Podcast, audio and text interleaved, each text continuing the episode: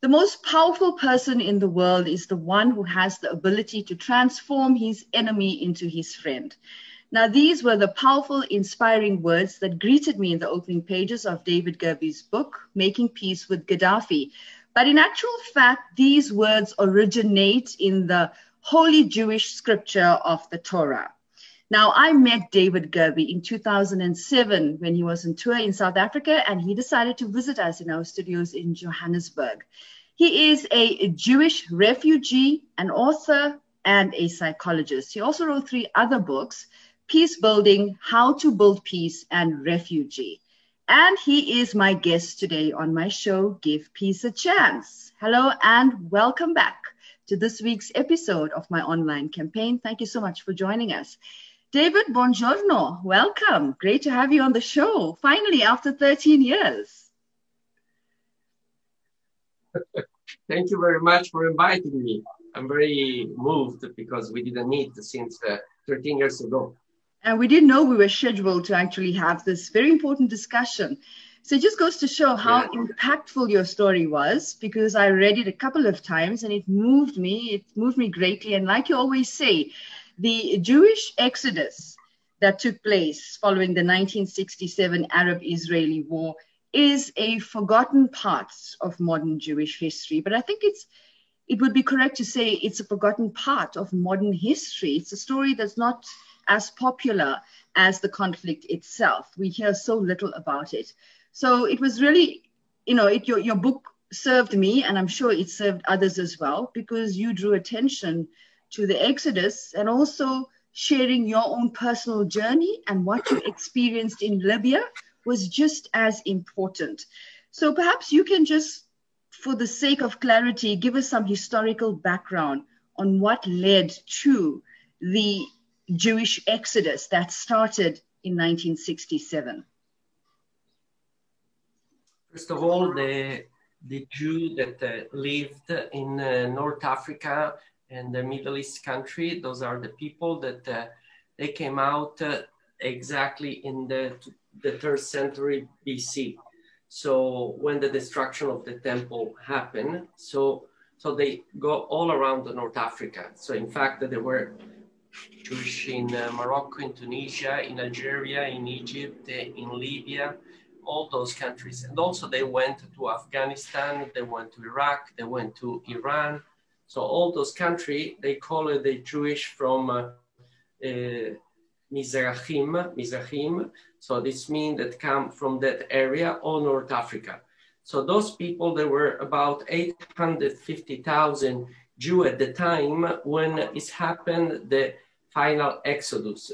The problem started uh, during the era, uh, actually it was other uh, Jewish that they came from the, the exit from Spain when there's been drought from, from Queen Isabel in 1492. So there are many of those that went to from Spain to Gibraltar to Malta to Tunisia my last name is Gerbi because it's come from the Isle of Jerba in Tunisia. Often uh, the Jewish has been taking the name, the last name of the place where they lived. Before the time of the Torah, you wouldn't have any last name. It would be like, my name is David and my father name is uh, Shalom. May he rest in peace. They would say, David, the son of Shalom. There is no last name. So they start to take last name in uh, in uh, in different place.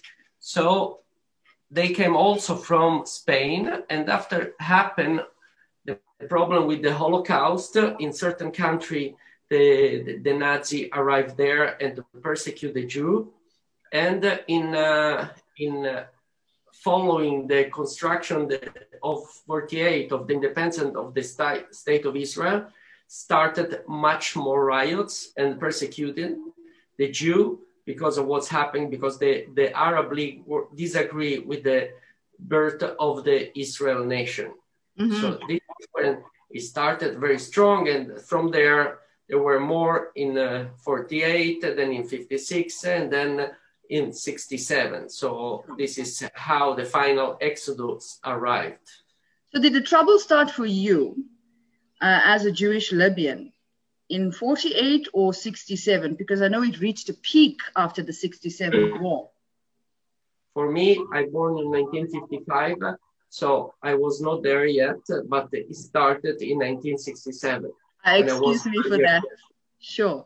But your family was already in Libya, David. Yes, yes. And so my grandparents, my grandfather, my grandmother, my uncles from my father's side, they all left and they established in Ashkelon in Israel, where they are buried.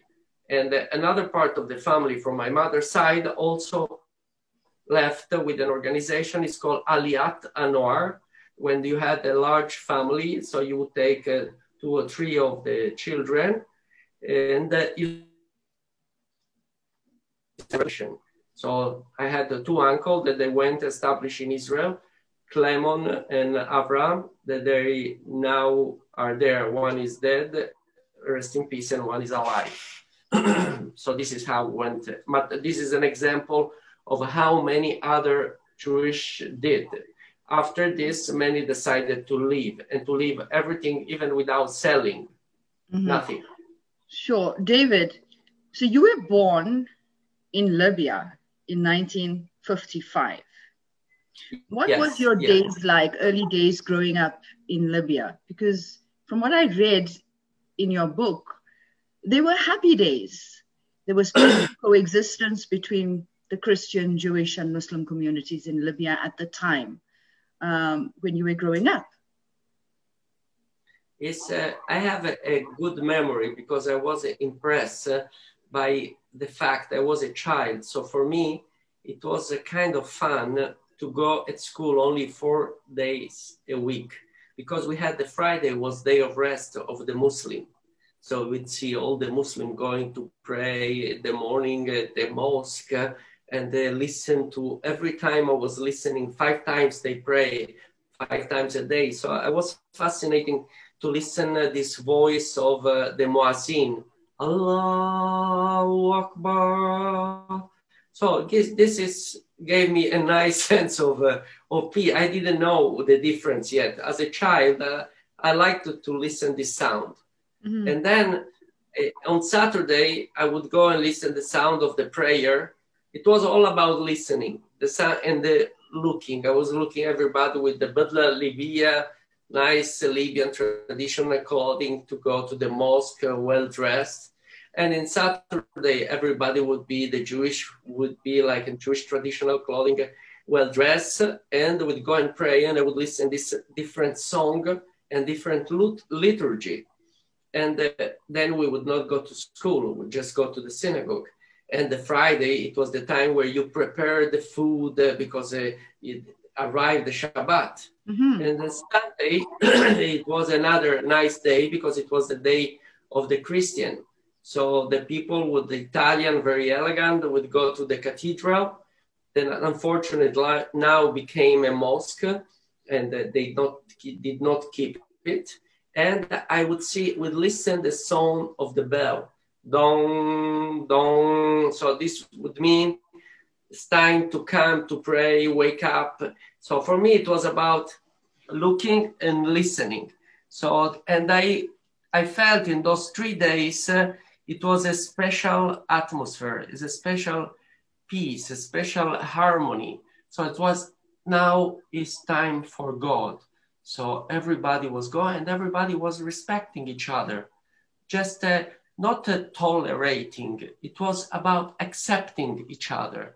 So it was like a respecting because it's a monotheistic religion. So the three religion, the religion of the book, they were all accepted. So, and it was that we need to remember that uh, Libya was an Italian colony. So it was much more appreciated. And uh, we study Italian, we study Arab language, we study, of course, Hebrew. We had the American base, we study also English. So it was a place of many culture. In fact, Tripoli, where I born, it's, it's mean three polis, three city in Greek. So this is the translation. So this is, was like a, a very open, also it was in, in front of the sea. So the port, so many people come and go it was a nice atmosphere. We have I had my the how you call it, like the, the governant of the house, the, the caretaker of the children. She was a, a Libyan Muslim and she was a, a, dark skin and I love her. She was a mute woman and she, I grew up with her. So for me, it was no difference. It was like until a certain age when you start to see uh, danger because they tell you be careful don't talk with those uh, be careful because they could kidnap they could have uh, sexual abuse with the little uh, child or with the little uh, girl. So then you start to realize that can be danger because this would be like a revenge from many things related all uh, to most for the fact that there was not accepted the creation of the state of Israel. Said they, they would do anything in order to humiliate, to reject. So this was the dark side. But the light side, it was the coexistence. So they, we would have a nice. Uh, my father would sell to Italian, American, uh, Libyan, Muslim, Christian, uh, anyone. So it would be a very nice uh, atmosphere. Mm-hmm. Sounds like you had a beautiful childhood. And uh, when I was reading your book, I could actually smell the cooking, your mom's cooking in the kitchen, because you were so descriptive when, when it came to preparing for Shabbat. I could see you happily going to your father's shop and sitting in your father's shop, and I could feel your, your you know, your, your, your carefree uh, spirit as a child come through in that book. So you captured the essence of the peaceful coexistence that once um, was a reality in Libya quite accurately. When you say the dark, you know, the dark, there's a, there was a dark side and the dark days came, you're referring to very dark days. You're referring to an extreme situation, not just uh, a disagreement over the realization of the creation of the Jewish state of Israel. But if I read, you know, some of your from your some of your extracts, you say that, you know, following the 1967 war, the Arab Israeli war that took place, there was a deep tension between the Muslim and um, Jewish community in Libya. The Egyptian radio incited violence, to quote you. Uh, an enraged mass took to the streets in search of Jews and one can only imagine what was going through your mind and you know you know what was going through the minds of jewish families and, and you know how scared you must have been. This is intense. And um, they started targeting your community. You wrote that houses were burned. Jewish families were killed in this violent fit of anger. It's, it's it's not normal in a democratic country. This is not what happens in a democratic country. And also i suppose take us back to the time in libya. It was a tumultuous political time in Libya. It was two years. It was also two years before Muammar Gaddafi took over in that bloodless coup. So you had King Idris as the monarch. What was King, Id- King Idris like? And if you could just maybe describe to us what happened and how this whole situation reached such a climax that it resulted in violence and the killing of Jewish families. So King Idris, uh, with us, he was a, a, good, a good king, like a king of Morocco with the Jewish of Morocco. A, a difference uh, during the Nazi time, the king of Morocco, of Morocco protected the Jew. Say those are our people, like the the, the, in Denmark, the same protected the Jew. There are certain countries that they oppose for the deportation and the killing. So the King Idris at that time, he tried to protect us, but was not strong enough. So he said that he could not guarantee anymore our security. So because of the riot of 48 and 56, uh, the people thought that maybe it was just a transition moment. So we would go and then come back when everything will be calm. I think that what's happened, uh, there is a research that they did that I give you a metaphor about this. The coexistence between the normal people like your neighbor that is uh, your neighbor that is really a friend and the place where you go to buy bread or milk or anything. At the time, it was everything was near. So those are the people that you live with them every day. So there is a research that they did that they took um, black black ant and uh, I don't know if you know this research, black ants and uh, red ants. They put them in a container, okay, and they stay quiet. But uh, the moment they took and they start to shake them, they move it strongly. By doing this, they start to kill each other. So this is a, a metaphor to say who is the, the who are the invisible hand who inject prejudice, hate, hate speech, and uh, encouragement to kill and to burn. At the time, the, who moved this was uh, Nasser of Egypt, who through the radio, I remember the radio encouraged to kill the Jew. And so we were close. Like now, I have a window in front of me. Everything was closed. I could see it in front of my window burning the house because the strategy was how you do kill the Jew. You put uh, some gasoline on the entrance of the building, so it start to become suffocating. You could not breathe anymore. So the people would go out, and once you're out, uh, you would be killed. So, and it was like a mass uh, that you could not control. Mm. So it was a very, very difficult. It was the war. It was started in 5th of June, 67. So at that time, everybody was living in terror. So they, they opened shop, they took things. So the only way to save our lives, so King Idris say, okay, we ask uh, to, to leave. So I say, okay, but uh, they gave us only 20 pounds to leave with the, with the luggage. So this it was with the hope of coming back. Some of them uh, within those two years came back uh, and try to sell the property. I still have the documentation I can show you of our property that is, and that we were considered dhimmi citizen after the Islamic came so we were considered dhimmi is mean a second class citizen. So those are the document. I don't know if it's if you can see. Mm-hmm. It's clear. Yeah, it's clear. I can see it. Yeah. So those are the document of the property that we have. So and you can see that the, the property need to, to do with the you see here the name Suleiman you could buy a property only if there is a, another partner that you, you could not have your own property like you could not have your own house you could not so this is, was part of the deal and this is was the part that you can see here the name of my of my father you can see here mm-hmm. shalom Gerbi. Mm-hmm.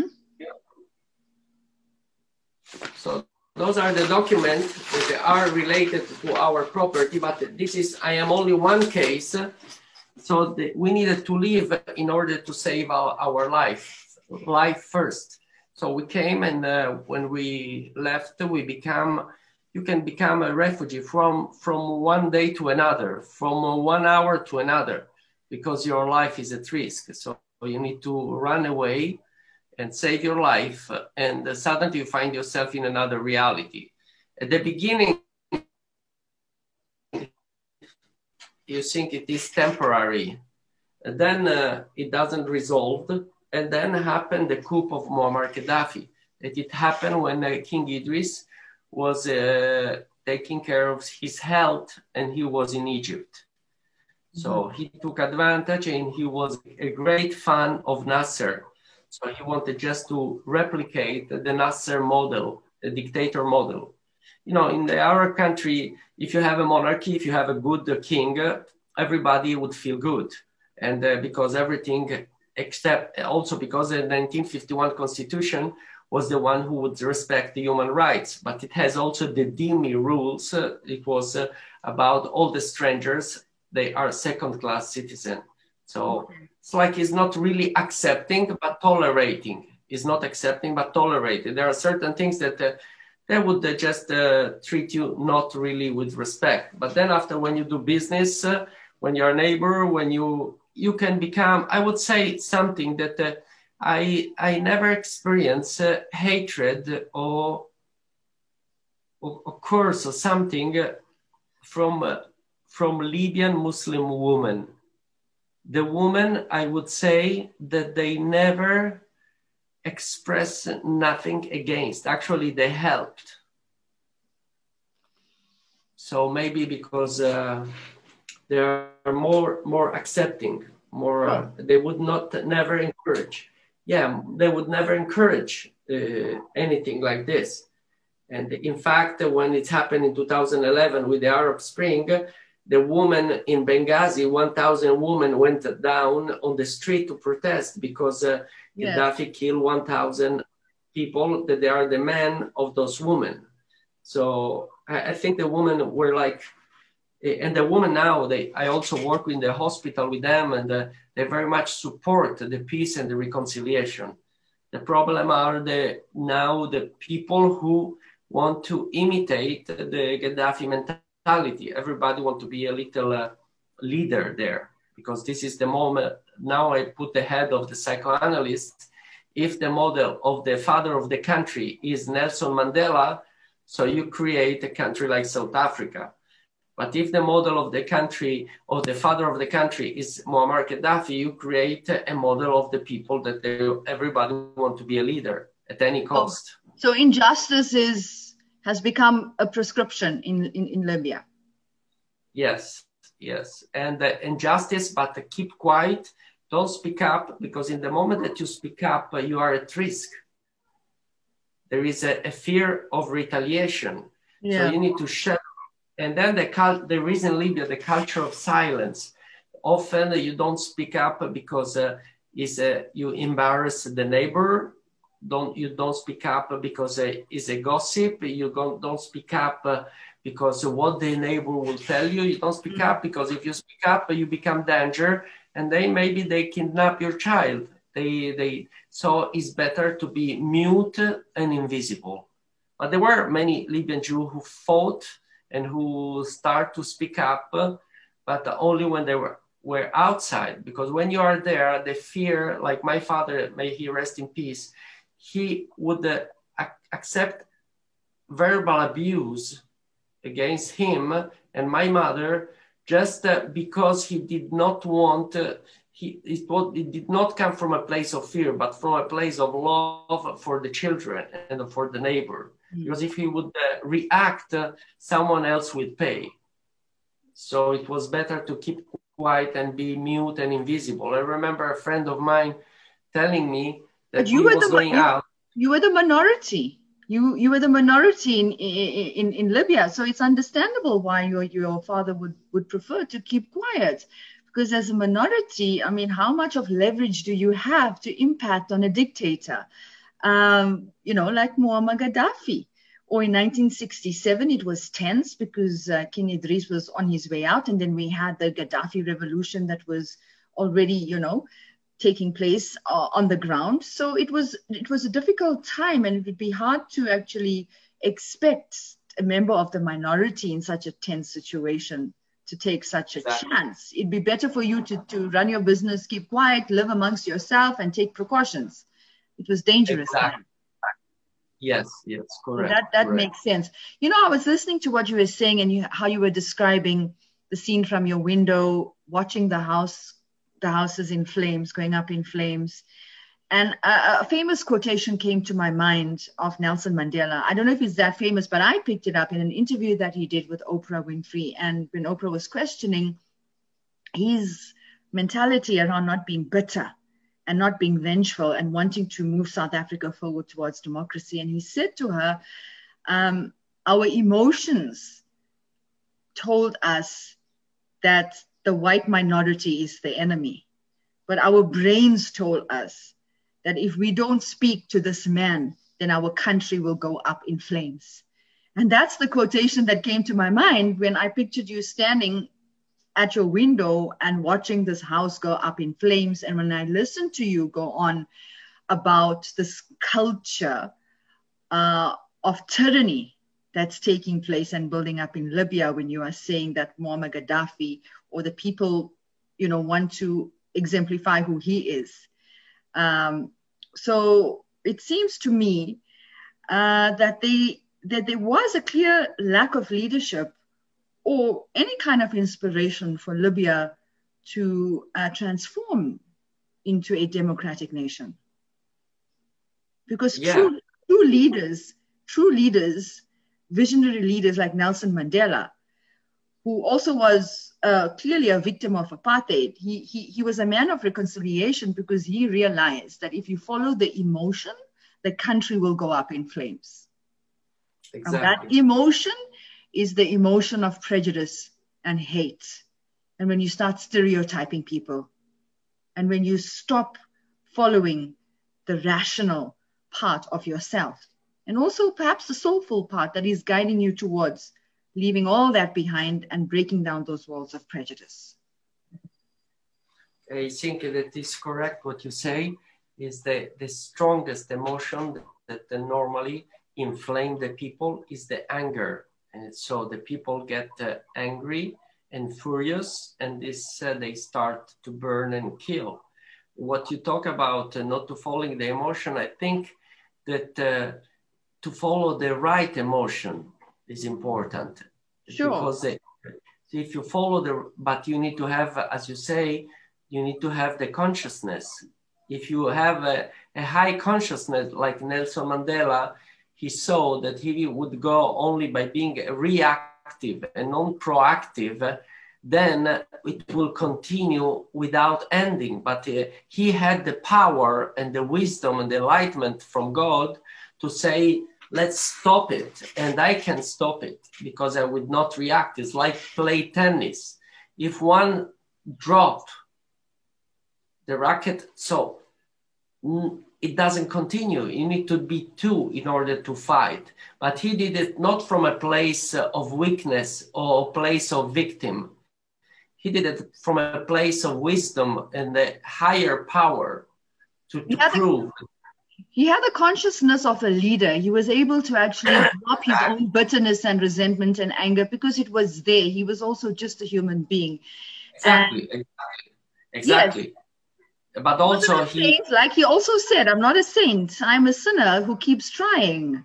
And that's another famous quotation of his. I'm, I'm not a saint. I'm a sinner who keeps trying. We have these qualities you know we, we we own all these traits. We own these emotions that we experience but it's the consciousness of a leader and someone who holds himself accountable for the greater good of humanity that can actually put those emotions aside and choose a higher consciousness to lead not only himself forward, but whoever he is going to impact on in a new direction. Not only to put aside those emotions, I like that you say those emotions, but also he brought the foundation of the democracy by being inclusive. When he say, I need to talk with the other man, it's mean I need to include and not to exclude. With Gaddafi, he ex- excluded the Jews. Mm-hmm. So when you start to exclude minority in any country, those are the moment where the trouble starts. So the more minority you can include, the more democratic you are. And like, when you uh, start the- inciting people to act out of hate and anger. And that's exactly what took place when you say you were listening to, to the Egyptian radio. It seems to me, if you look back on history, the 1967 war was unavoidable because we had Nasser, who was a belligerent leader, together with the, the other Arab countries, inciting other Arab countries to make war on Israel. And Israel had no choice but to preempt it to secure its own victory at the time. Um, and that means, from what you from what you're saying, I understand. Sadly, there was another war going on, and that was the war against Jews in Arab countries who had to flee for their lives at the time. Exactly, like Lebanon, like Egypt, like Syria, like Jordan, Libya, Tunisia, Morocco, Algeria. So infected all the area because it's like the Arab League was with the with the Nasser.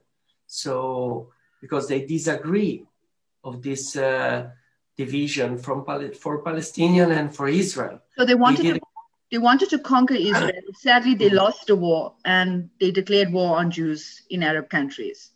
Yeah, they lost uh, the war. Peaceful Jewish civilians like yourself.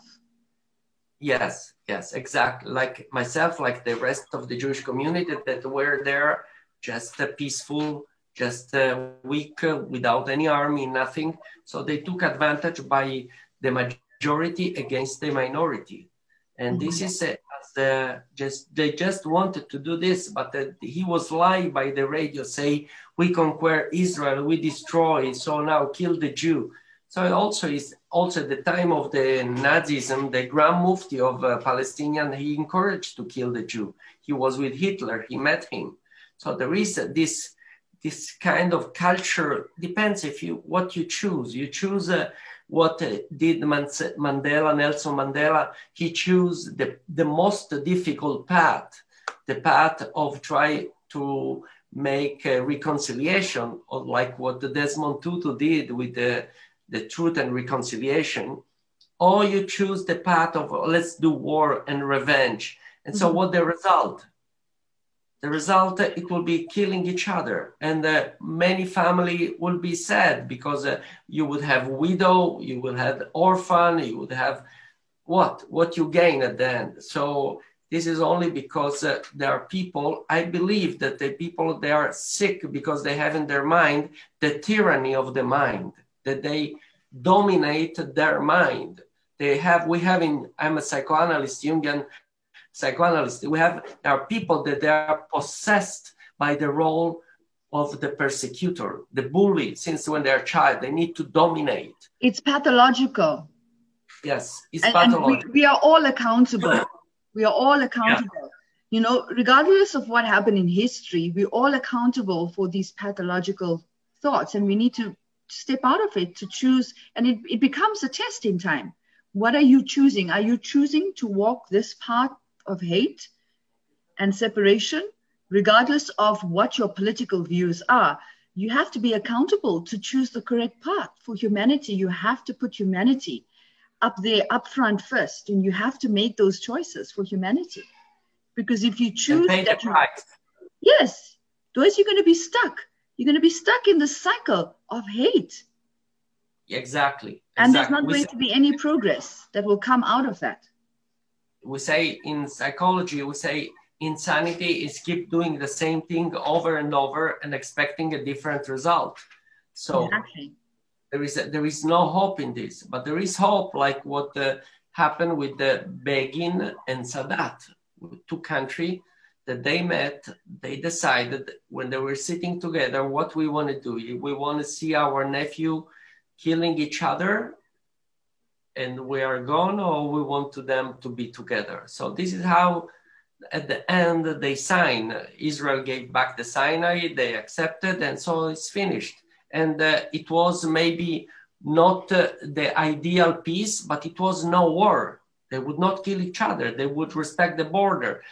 Sometimes it was also tourism, and now there is an embassy in Egypt. You know, it's a long process. It takes a long, long process. And I think in the Arab culture, there is this kind of um, also this is not in my opinion is not democratic in a sense that we all have to be in solidarity and think the same thing as all the rest of the arabs one thought but if you see, this is impossible. It's not democracy. Like you look in Israel now, thousands they go out on the street to protest against Netanyahu. They go against and protest very hard. They, so what does it mean that the Jews are together? Or you look in the USA, you have a, you know, the AIPAC, who is very important uh, group, uh, the lobby, and you have J Street that is more left that they go one each other against.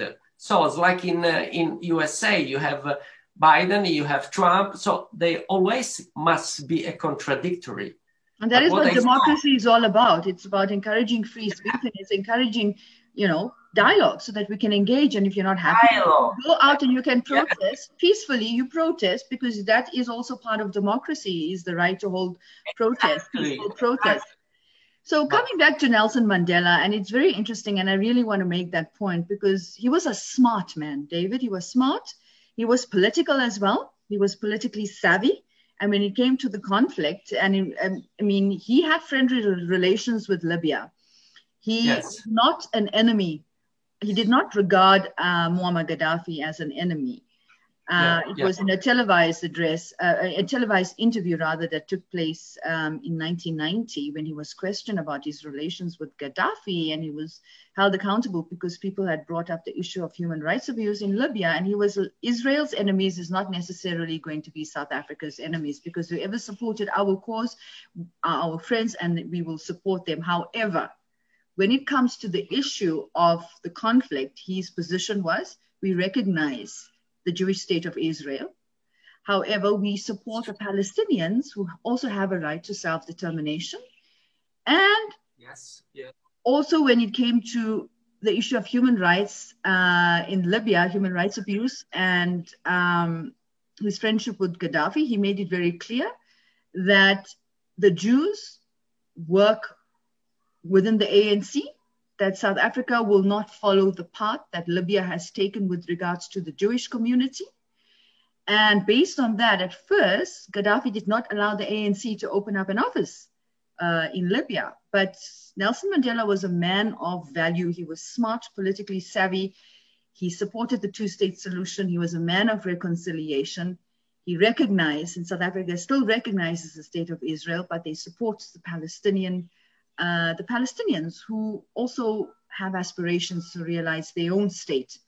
So that's what I'm yeah. saying. This is what democracy is all yeah. about. He did yeah. not isolate the Jewish community because Yasser Arafat was his friend and because he was strong supporter of the Palestinian cause. He did not isolate them. Instead, he engaged with the Jewish community.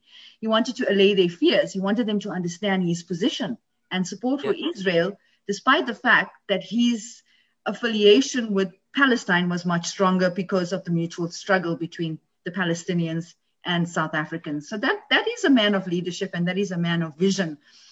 I want to talk about your making peace with Gaddafi. So you had an aunt who was the only Jew that was left in Libya and who returned from Libya in 2003. Now there are no Jews that live in Libya. And you've made several trips to Libya. But I want you to share with us the little story of your initiative to make peace with Gaddafi while he was still alive, and that journey that involved your late aunt, who sadly passed away 40 days after her reunion with your family. So I think it was God's will. I want to understand that. I want our viewers to understand that because I read your book. I understand that part of your journey. So how all this start? Start very strange. I was going at the gastroenterologist in Rome to have a, a, the thyroid to check my health. My mother suffered with thyroid. I went out from this medical and I stopped in the coffee shop called C- Cyprus Coffee. Circonvallazione Claudia, I remember the address suddenly I drink this coffee and seeing the television. It was uh, September 11, 2001, the Twin Tower. Till now, I have a goosebump. Say, what's happened here? I say, I couldn't believe. I couldn't believe. In that moment, I say to myself, I made a promise, I need to do something to prove that it's uh, possible to do in another way not by killing and destroying, but by dialogue. Then I came back in shock and I say, I'm to write my story. And it was my first, my first book. And the story, I took uh, one year off from my work and I went in California in a place it's called Esalen Institute. And I decided to write my first book. Once I was there and I took out everything, the story that I'm telling you now. So it was exactly like 19 years ago. And uh, I wrote a book very fast. And I also study with people who know how to write and been teaching me. I met people there, and then they told me, well, a Senator Vasconcellos in California, he told me, well, you can write a letter to Gaddafi and ask him to go and, uh, and visit there, your roots. Maybe he can give you as a humanitarian uh, visa. Say, well, I can try. When I come back to Rome, my cousin Eric, he got married, and in the when I was in the table, my mother say, look, I receive, I need to renew my passport, but I need the birth certificate, which is in Libya. So my uncle told me, oh, you should write them to the embassy, the Italian embassy, to get a birth certificate. My mother name is uh, Debash Dina, may she rest in peace. And when I asked the birth certificate, the Italian embassy answered to me, we will happy to give you, but we have a question. There is here in a hospice a name, a lady, her name is Debash Rina with R. Mm-hmm. My mother is with D and say, maybe there is any connection. Those, this lady doesn't talk with no one and we don't know. We only know that she's Jewish. Then uh, my mother said, "Wow, she's still alive," and this is, was my aunt, and they, everybody thought that she was uh, dead, but she stayed there with uh, another seven brother and sister because they get so much gold and silver under the floor of their apartment that they didn't want to leave it. They want to keep it and protect it in order for them to save what the father, that his name of the father was the king of gold and silver, the king of gold and silver. So then one day she fell down the street. She went to the hospital. They, they told her, well, you maybe should stay. They should say, no, no, I want to go home. I have something to protect. And 80 years old, then she they discover and they put her in the hospice then I asked if I could go as a psychologist to visit her. They told me, of course, write to Gaddafi. And then a lot of meaningful coincidence, as you say, God was putting me as a puppet in touch, and I'm happy to be a yeah. puppet of God, only a puppet of God, no puppet of anyone. So I was happy to do this, and suddenly all the things fall apart. I went there and in exchange, by talking with the head of the national security and the ambassador, he was Musa Kusa and it was Hafid Gadur. You say, okay, if you want to, I see that you're writing a book of peace. If you want to please uh, help us to normalize the relationship uh, with Libya, we need uh, a connection with America. And uh, we can meet in Rome or we can meet in, uh, in London, where you want, so I came back to Rome after I met my aunt. It was very moving to meet her. Suddenly she came out from a coma. When I show her this, here there is a name of God, there is a small star of David. I took this. My mother told me, uh, no, don't bring this with you because it's a star of David. If they see the star of David, it's danger. But I put it in my pocket. I put this on her neck because she would stay all the time like this. And then she woke up and she told me in Arabic, what did you put on my neck? So they, she start to talk and I say, I am the son of Dina. And then she say, Dina? Eh, is your mother the one who has the nose a little bit uh, on the, a little bit like a potato? mm-hmm. So then she started to laugh, and the medical doctor, the bodyguard, the nurse, they were all out. So when they came and found that she finally spoke, they said, This is a miracle. What's happened?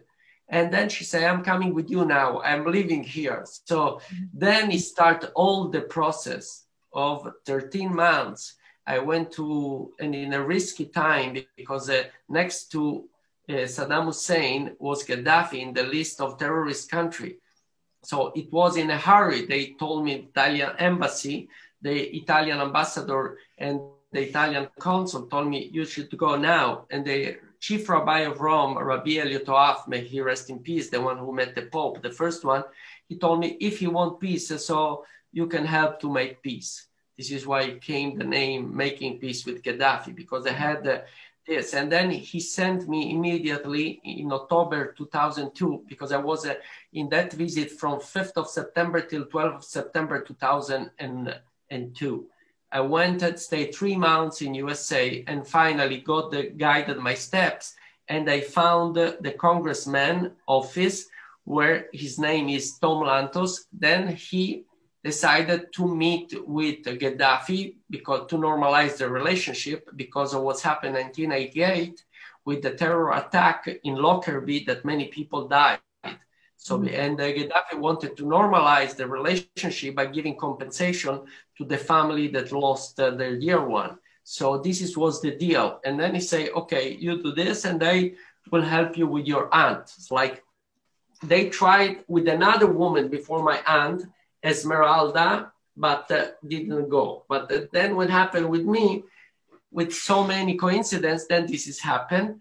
And really long, long negotiation thanks God, then uh, uh, I succeed to bring her in Rome. And then uh, I think she wanted, she told me, I don't want to stay here. I want to bury, to be buried in a Jewish cemetery since uh, Gaddafi destroyed the Jewish cemetery. So we didn't have any more where to bury her in a Muslim cemetery, but we didn't want.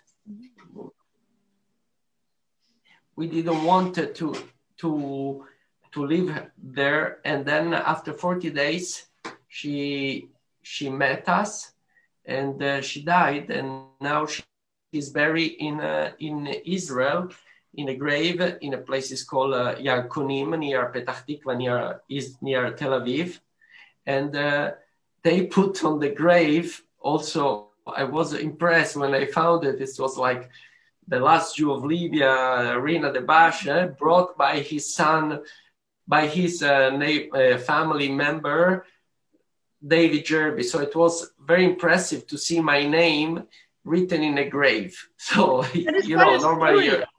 Let's take a look at this video. Uh, this is the video that uh, David made when his aunt, the last Jew of Libya, Rina Debash, arrived in Italy. And here she is at the airport in a joyous reunion with her family. My mother and my aunt was there also the rest cousins. Tra i tanti, agli arrivi internazionali, due signore che viaggia con un ritardo enorme. Ma non è colpa dell'aereo. Io me la raccontavo 40 anni fa. Dal 67 che siamo qui e non l'ho vista più.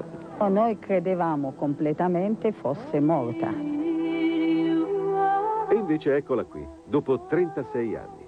Rina De Bash, l'ultima ebrea di Tripoli ritrovata in una casa di riposo per un casuale disguido burocratico. Adesso, dopo una lunga trattativa con le autorità libiche, è arrivata a Roma un po' frastornata, dove ritrova parenti ormai vecchi e nipoti con i capelli brizzolati. Pa, guardi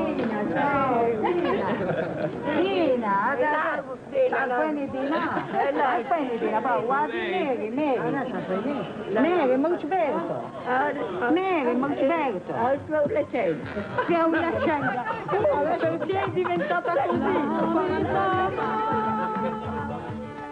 Ora è partita anche l'ultima ebrea di Tripoli. Rina De Bash è in Italia, a Polide, come recitano i suoi documenti. La storia del suo viaggio, incomprensibilmente lungo, fa riaffiorare un passato ancora molto presente. Come Rina De Bash oggi, anche allora gli ebrei hanno lasciato tutto a Tripoli, case, sinagoghe e tutti i loro beni, poi confiscati dal colonnello Gheddafi e non ancora restituiti. Io sono più bella di tutti! Chissà che foto simili non si possano fare in futuro anche a Tripoli.